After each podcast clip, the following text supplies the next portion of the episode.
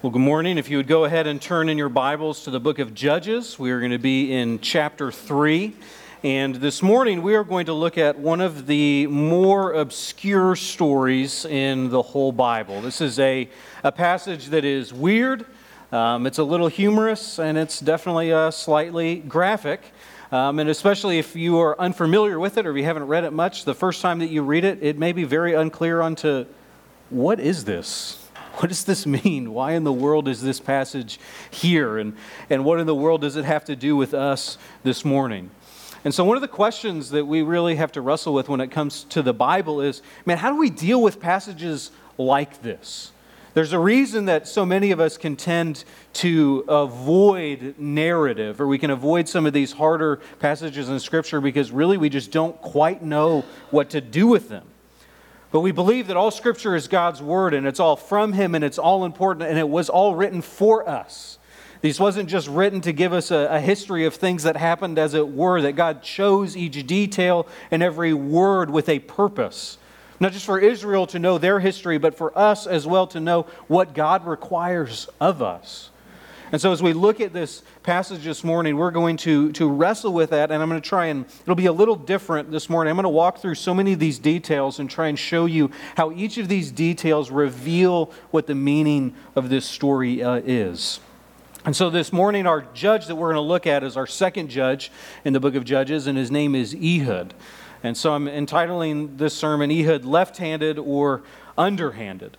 Uh, because what we see with Ehud, I'm going to kind of propose to you is I think that all of the details in the story, from, from the humor to the weird to the obscure, are all trying to show us something about Ehud's character. And so, if you would, if you would turn with me, um, we're going to be start in verse 12, um, and we're going to go kind of all the way to the end. So, if you would stand if you're able for the reading of God's word. And the people of Israel again did what was evil in the sight of the Lord and the Lord strengthened Eglon, the king of Moab, against Israel because they had done what was evil in the sight of the Lord. And he gathered to himself the Ammonites and the Amalekites and went and defeated Israel. And they took possession of the city of palms. And the people of Israel served Eglon, the king of Moab, 18 years. Then the people of Israel cried out to the Lord, and the Lord raised up for them a deliverer, Ehud, the son of Gera, the Benjaminite, a left handed man. The people of Israel set tribute by him to Eglon, the king of Moab. And Ehud made for himself a sword with two edges, a cubit in length, and he bound it on his right thigh under his clothes. And he presented the tribute to Eglon, the king of Moab. Now Eglon was a very fat man. And when Ehud had finished presenting the tribute, he sent away the people who carried the tribute.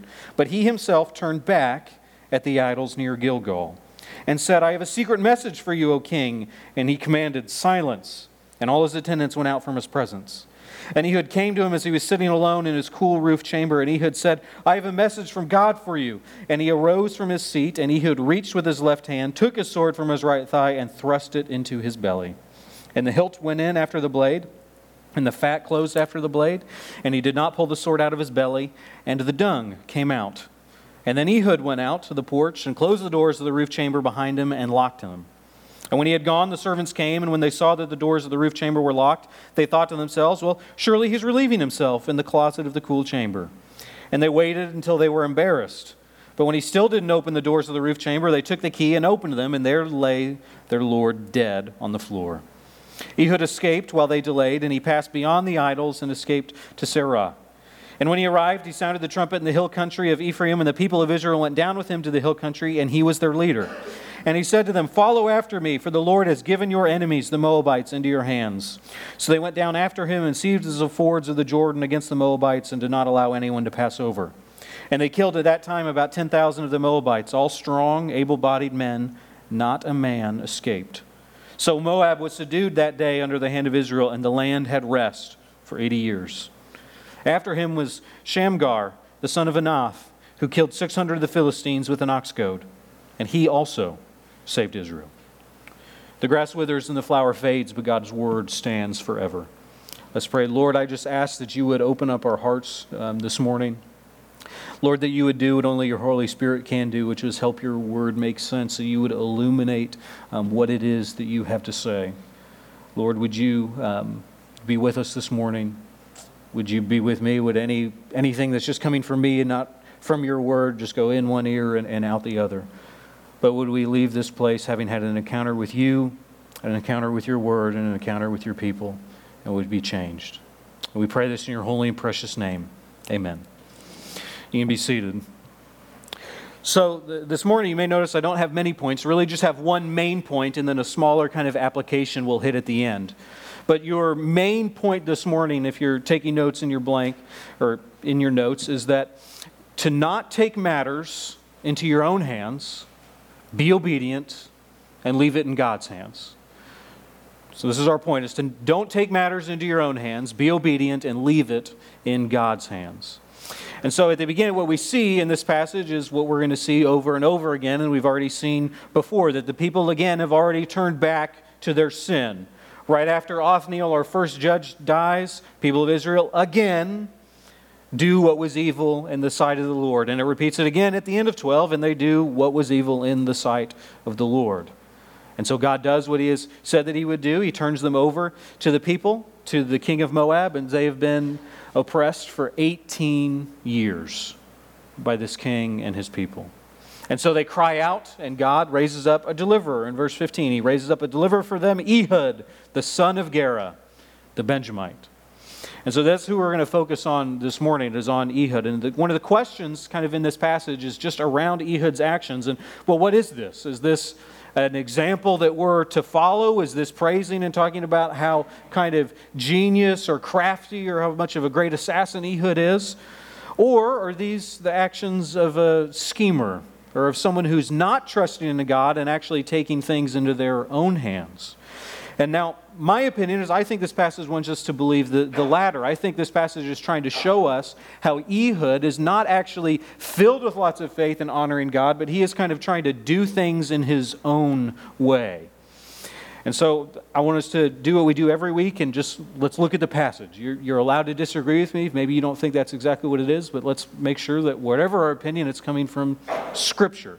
Um, so I want to kind of show you um, why, why I think this. And, you know, full disclosure, too, I seem to be in the minority when it comes to this passage. Um, so if you disagree with me, you're in good company. But there's some evidence in here that I just can't escape. And so I want to show it to you. And so last week, right, we talked about Othniel, and he's the ideal judge. So he's really one of the only judges that is presented to us um, without, without blemish, and he is the, the example that all of them kind of follow, but they don't follow it exactly. They don't all have talking about how they all reign, or they don't all talk about God being with them, or there's certain parts of that story that aren't there. And so Ehud is kind of introduced, and it's a little different. Right away, it says, you know, he's Ehud, the son of Gera. He's a Benjamite, tells us his tribe, and he's a left handed man. And there's some options on what even that means by him being left handed. The phrase literally means, kind of in, in Hebrew, that he is bound in his right hand. So it could mean he's disabled. Could mean like his right hand doesn't work. Could mean he doesn't have a right hand. It also could just mean that he's left handed. It's a little unclear. Later on, there's passages where it kind of uses that, and it's very clear that they're just left handed. Uh, but there's you know, there's some options, but it at least means his left hand is his dominant hand, however it got that way. And it's interesting because he's from the tribe of Benjamin. And if you know or if you remember, well, Benjamin was named, and his name means son of my right hand. So here you have a left handed man from the tribe of right handed men. So he stands out. There's something different. There's an implication that Ehud is not quite like everybody else. And being left handed this time, especially, is looked down upon. Even now, being left handed, we don't maybe look down upon it as much, but you're part of the minority. There's less of you. I'm sure there's some of you in here who are left handed. You don't have to volunteer or out yourself. But here at this time, it was definitely looked down upon. And one of the big reasons there, well, were just kind of hygiene. There's certain things that most people use their left hands for when they went to the bathroom. And so if you're left handed, that just people aren't going to trust you as much. So we see that he's different. And then we see this very elaborate plot that he goes through to take care of the king of Moab, Eglon. And right at the beginning, what he does is so he makes for himself, in verse 16, a sword with two edges, a cubit. It's about, you know, 18 inches and not super big. Not, we'd really probably just call it a knife, not a sword. And he makes it and he binds it, he hides it on his right thigh under his clothes. But if you look too, it's interesting what's there. It says he makes for himself a sword. It does, God didn't tell him to make this sword. He's not making it for his people, he's not making it for God, he's just making it kind of for himself. He seems to be taking the initiative. As you see, the people of Israel, they're sending a tribute. So, 17, they're presenting the tribute to Eglon, the king of Moab. Now, the tribute is money that you send the person who conquered you, right? It's, hey, please leave us alone. Don't kill more of us. You know, here, here's all your taxes. We, and we're admitting you're, you're in charge, you're over us. If you're not sending the tribute, you're sending a clear message that no, you're not over us anymore. So, it's also significant to notice that now God has raised up a deliverer He's going to deliver them from this king, and yet what are they doing? Well, they're not, not sending the tribute saying, hey, we have a deliverer, we're free, God's going to free us from you. Now they're sending the money anyway. And Ehud is taking the money with them. So Ehud, he goes and he's carrying the tribute in verse 17 and then 18. So he sends the people away. So they give it to the king. Then they leave the king's presence. They're walking away. And he sends away the people. So then, okay, everybody leave me alone. I'm going to go back. 19. And he himself turns back at the idols near Gilgal. That phrase is important, and this is one of the phrases that keyed me into, some, you know, I think something is going on here. Because idols are mentioned twice in the story. They're mentioned here as he turns back to head back towards the king in verse 19, and then they are mentioned again in verse 26. After he leaves, it mentions again that he passes by some idols. So there are two times that Ehud, the deliverer of Israel, their savior, walks by false gods and false idols and does nothing with them. He completely ignores them. And I think every detail in Scripture is significant. It's not there just because that happened to be where he turned around. It's, I think the author is trying to, and God is trying to clue us in to something about Ehud's character. That he doesn't destroy these idols, he doesn't command the people to tear them down, he just passes by them. That's something a judge should do. That's something a deliverer. That's something a prophet, a, leader of God's people who is supposed to be following after God should take care of their idols. That's what we see Gideon do. That's not what we see Ehud do. He just ignores them. And there's even kind of a double meaning here when it mentions the first time at 16 that he himself turns back at the idols near Gilgal, because that word for turn back, it doesn't just mean, hey, they turned around or returned somewhere. It's also often used to talk about repentance to talk about a turning around, a turning from their sin and going somewhere else. So here you have Ehud, and he shows up at the idols and he turns around, and you would think you're kind of setting up, well, near idols and turning around. Well, you're probably turning around to, you know, destroy the idols, repent of your sins, but he doesn't. He's doing something different. And it's also significant to see where, where, where are these idols? These idols are at Gilgal. We've mentioned Gilgal already in this series because it's been mentioned before. We talked about it in the book of Joshua. These idols are at a holy place. These idols are, are put up where God delivered his people, where they crossed over in the Jordan. And when they got to the other side, God said, Hey, put up memorials. Put up some stones, put up some things so as your children walk by, you can point to them and tell them about how I delivered you, about the miracles that I've done for you. But instead of memorials to God at this place, we have idols and other gods. This is a place where they separate, celebrated Passover and where they circumcised themselves. So instead of memorials there, we just find these idols. And I think this is one of the biggest indictments of him as a judge. That here, especially at this place, he ignores them. Now, maybe even if you want to say at the beginning, well, he didn't want to do it yet. He wanted to wait until, you know, he took out the king and now we're ready. And so he didn't want to, you know, give away his plot. Well, if that was the case, why does he ignore him twice? At the beginning and at the end. And so I think these reveal that he's really not relying on faith and he's not being completely obedient to God. And so he turns back at the idols. He goes to have this meeting with the king. And here's the meeting in verse 19. You know, King, I have a secret message for you, O king. And the king commands silence, and all the attendants go out. Again, too, there's kind of a funny double meaning in these phrases where he's saying, I have a message for you. That word for message is actually a little vague. Um, it'd be more like for us, hey, I have something for you. And the king assumes, well, that, that word means message, so it's probably a message. You're saying secret message, that must be it. But it also can mean thing. And so then when he says, well, here's the message I have from God for you, it's really, here's the thing I have for you, and it's my sword, and now I'm going to stab you with it. So he's kind of being a little vague and deceitful.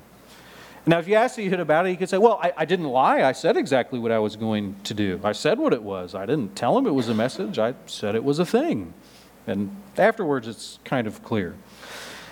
And now the story gets weird as well in the 22, and the hilt goes into the blade after it, and the fat closes over the blade. And he wasn't able to pull the sword out of his belly because it mentions before, the only person mentioned in Scripture that I'm aware of that feels the need to tell us that he was fat. And so he's so large that the sword goes all the way in, and then Ehud can't get it out. And then in the Bible, right next, the sword doesn't come out, and the dung came out. So instead of the sword coming out, that comes out of Ehud's, or not Ehud, Eglon's intestines and his stomach. Why in the world is that in Scripture? Well, I think there's a reason here. And look, I think actually what's happening is I think the narrator and God is kind of poking fun at Ehud because it mentions, well, the dung comes out, and then right after that, Ehud comes out. So I think it's intentionally trying to describe Ehud like feces, I think.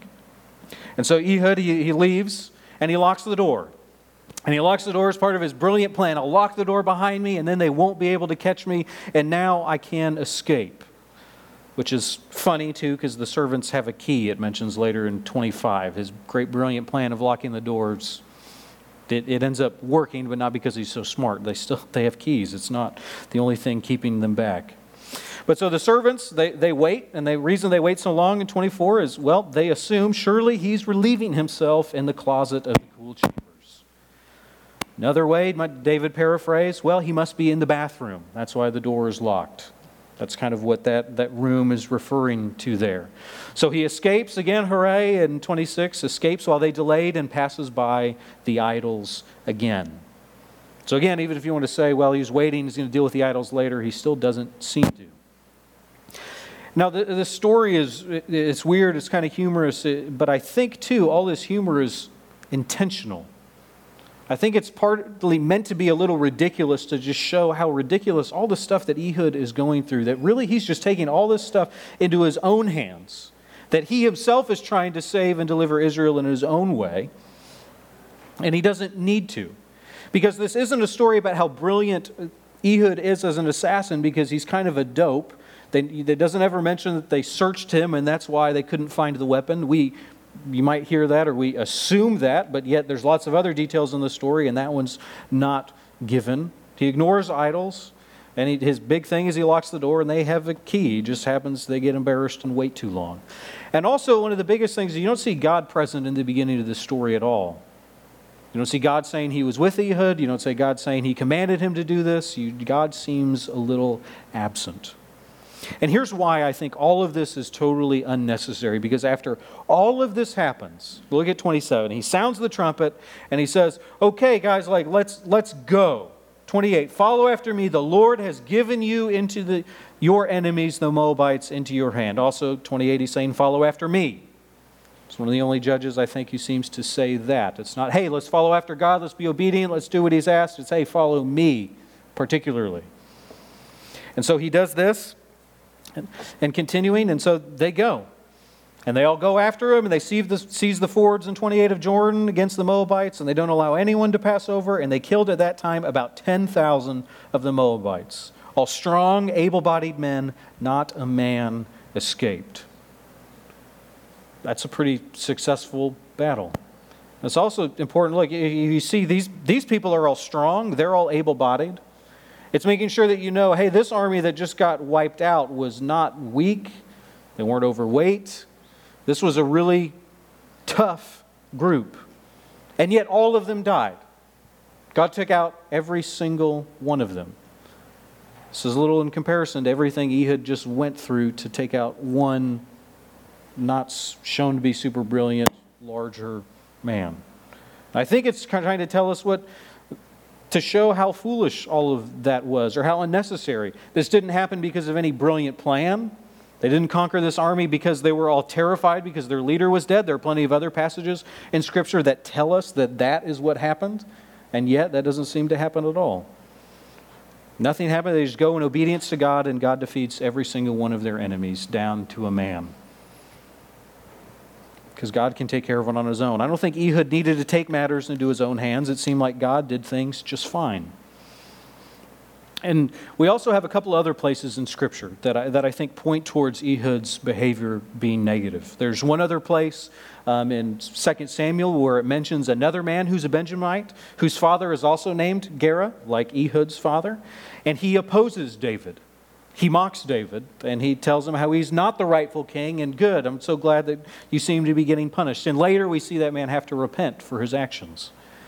The other one, too, is we have Joab. Joab's one of David's servants, and David and him end up having a conflict. And one of the big things is there's two different times that Joab assassinates somebody that he wasn't supposed to kill.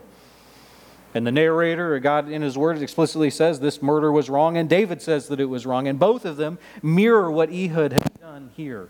2 Samuel 3, one of them, Joab lures a man to speak with him privately, and then it mentions he stabs him in his stomach to kill him.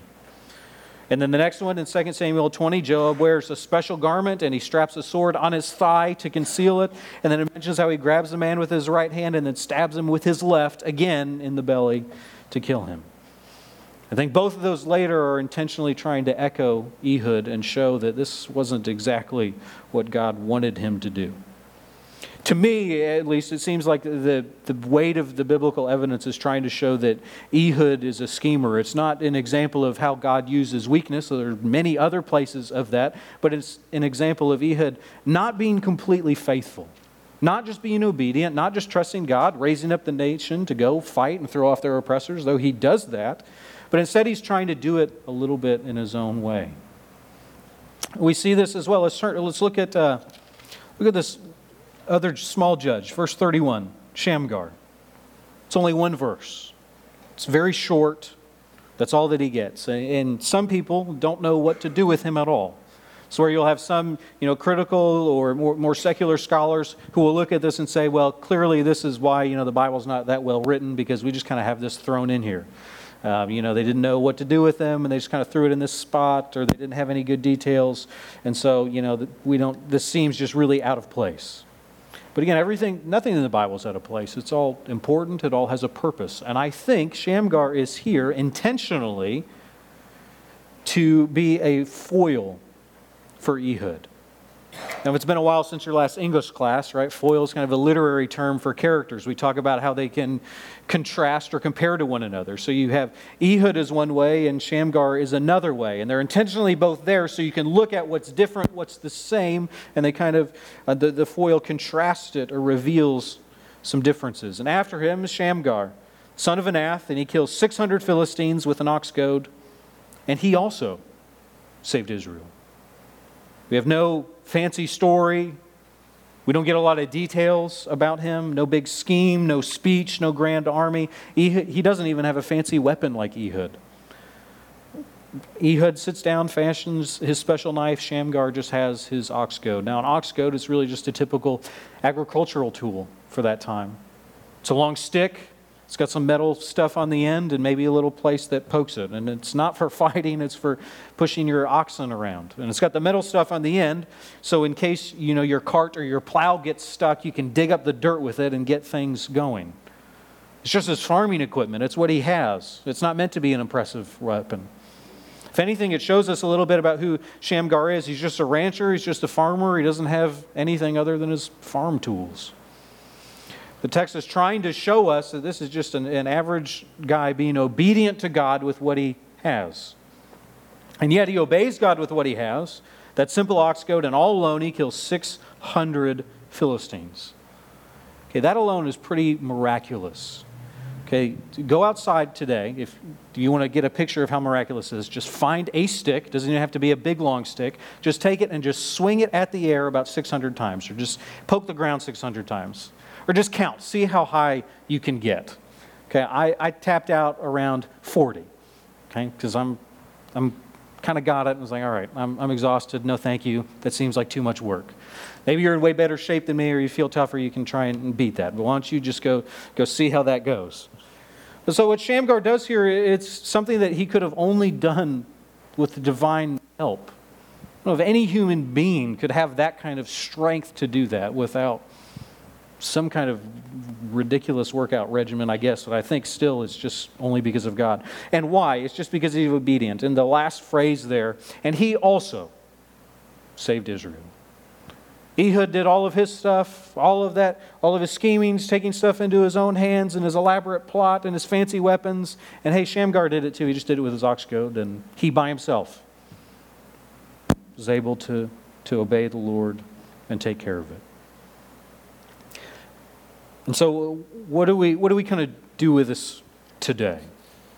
I think that the thrust of, of this text, again, is trying to encourage us and show us that we don't have to take matters into our own hands.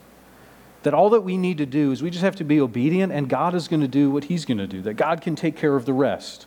We don't have to have uh, elaborate schemes. We don't have to, we don't, definitely don't have to sin. We don't have to do anything other than to just be obedient and let God take care of it. Now, what are some ways that we um, act like Ehud? Another way, maybe, to put it is that we can tend to have a utilitarian view of morality, or another way to say that too is we can think that the ends justify the means. You think, well, you know, this is this is really important, and so you know, whatever we got to do to make it happen is fine, even if no matter who we got to hurt or maybe we got to do something sinful. But as long as the, the ends are good, then we're okay. There's that view of morality just says, you know, as long as most pe- the most amount of people are happy at the end, then however you get to get there is fine. This is kind of what Ehud's doing. Well, God wants me to deliver Israel, so however I do it is fine. Whatever, you know, plans or things that I got to do, whatever it is, taking it into my own hands, I, I can do it because God's will's done. You know, as long as people are delivered at the end of it, it's happy. But God doesn't need us to do that. God just needs us to be obedient. Unfortunately, you can see how this works out even in churches throughout all the ages where we can too be tempted to believe that the ends justify the means. The denominations, individual churches fall into this, right? You say, well, the goal of the church, right, is to, to share the good news of Jesus, to preach the gospel, to fulfill the Great Commission, to go and to make disciples, to see the kingdom of God spread throughout the world. So, however we can do that, as long as that's happening, as long as new people are getting baptized and saved and the church is growing, then, you know, it's good, it's okay. We can celebrate. The dark side of that, it's a good goal, it's a worthy goal, it's what all of us are hopefully trying to do.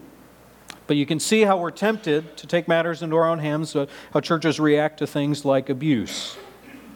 Think of a church where someone comes forward and says, Hey, this, this staff member, this pastor, I, I know or I've heard or I've seen this is how they abused me or abused a child.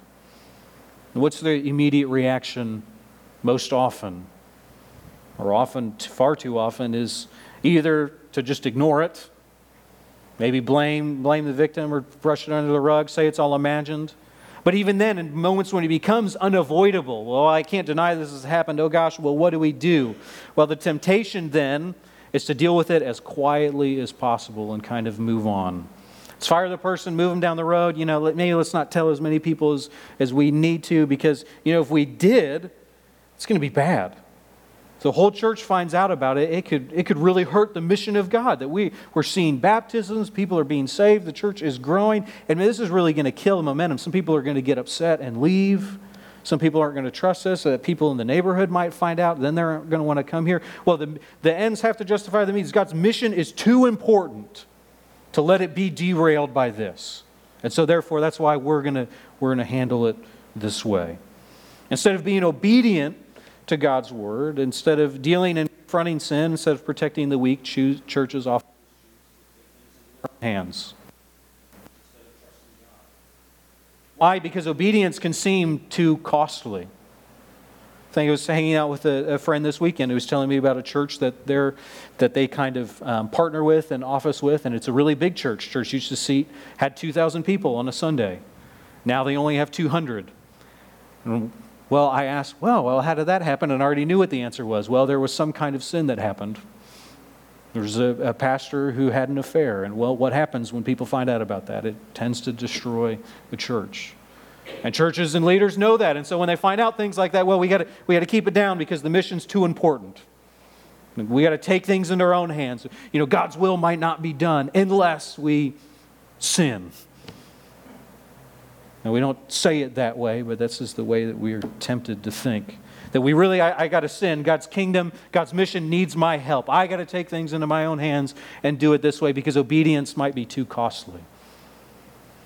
That's how we're tempted to do this. But God doesn't need us to scheme. He doesn't need us to take things in our hands. He just needs us to be obedient. We're just obedient. We trust Him. He works out the rest of the details. He can save all of Israel with one farmer and an ox goad. He doesn't need our help really at all. He chooses to let us help.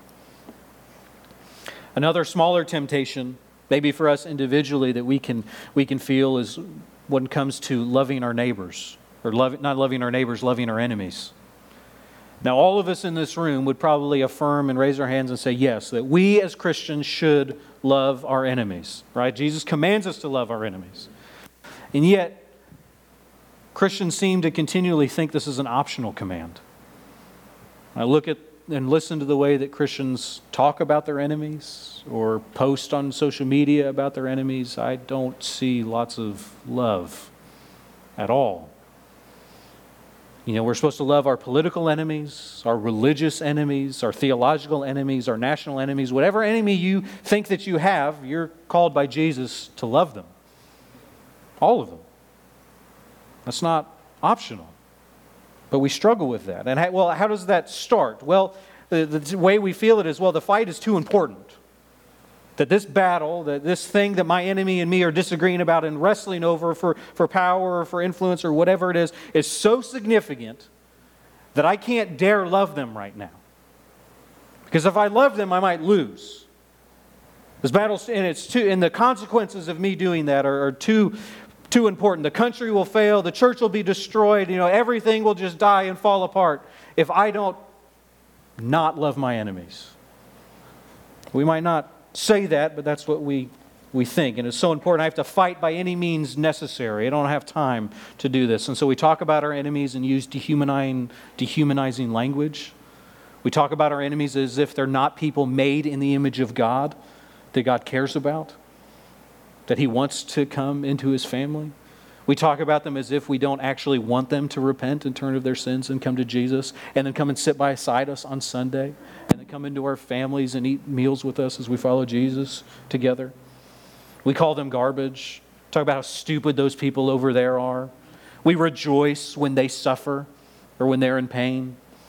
We think things like, well, you know, Jesus, if I just loved them and didn't do that, well, they might win.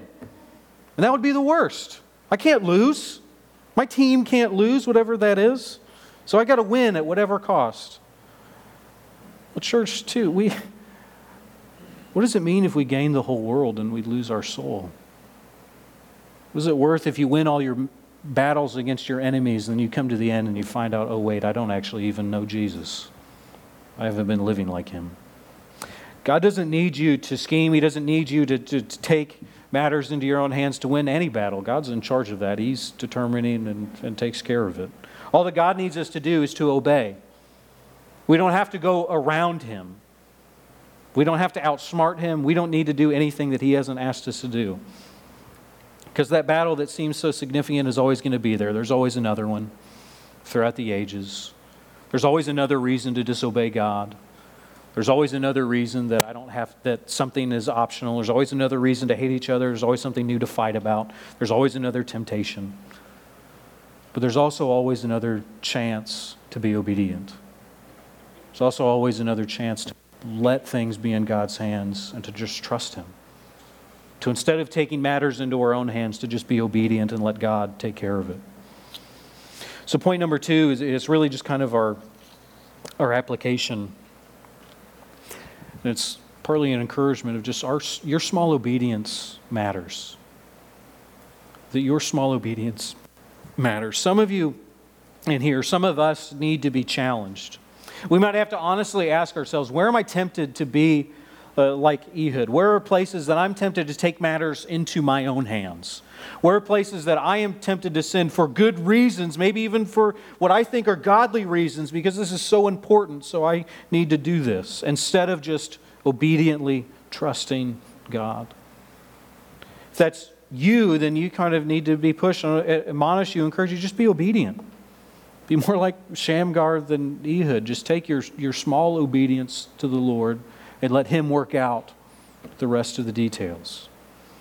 Shamgar no fancy story, no interesting plans. He just says his farm tools, his obedience, and yet he too saved Israel. God can use your small obedience to save many around you.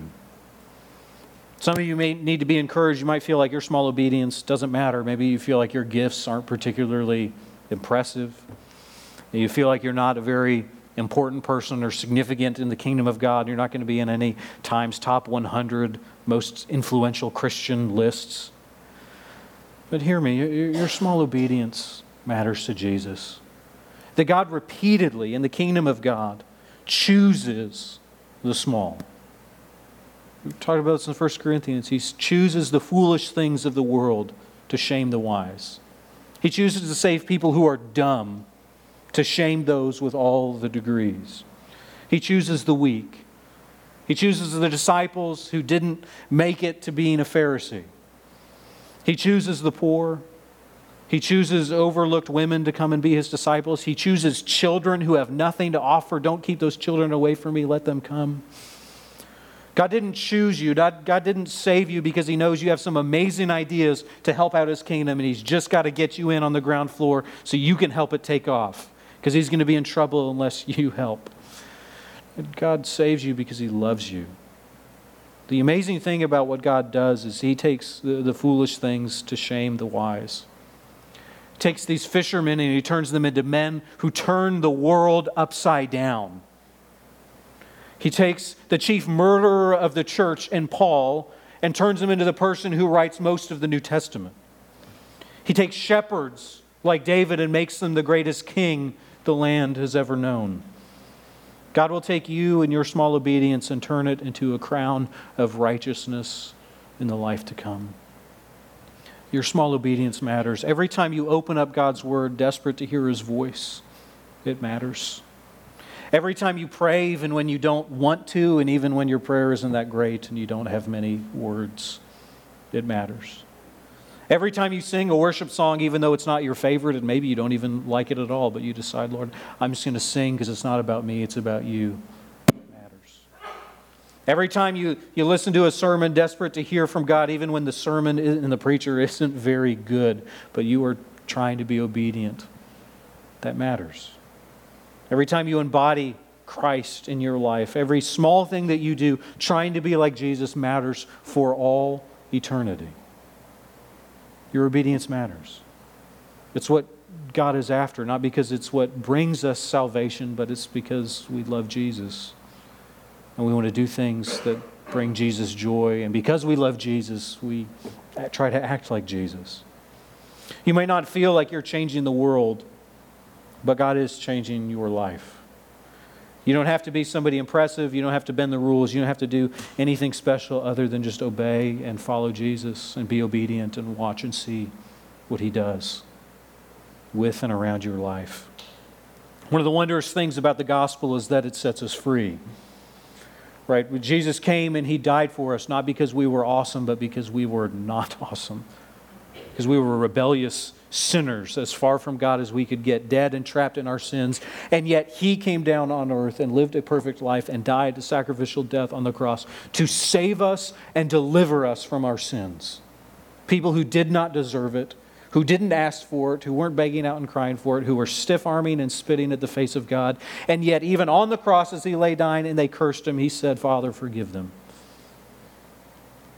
Jesus died to save us and deliver us from our sins. He did not die for us because we were so impressive and wonderful. And all of that is true. And it's not just true for our salvation, but it also that, that frees us from having to be the most amazing people in the world. If I don't have to be awesome in order for Jesus to save me and deliver me from my sins, you also don't have to be awesome to make God love you.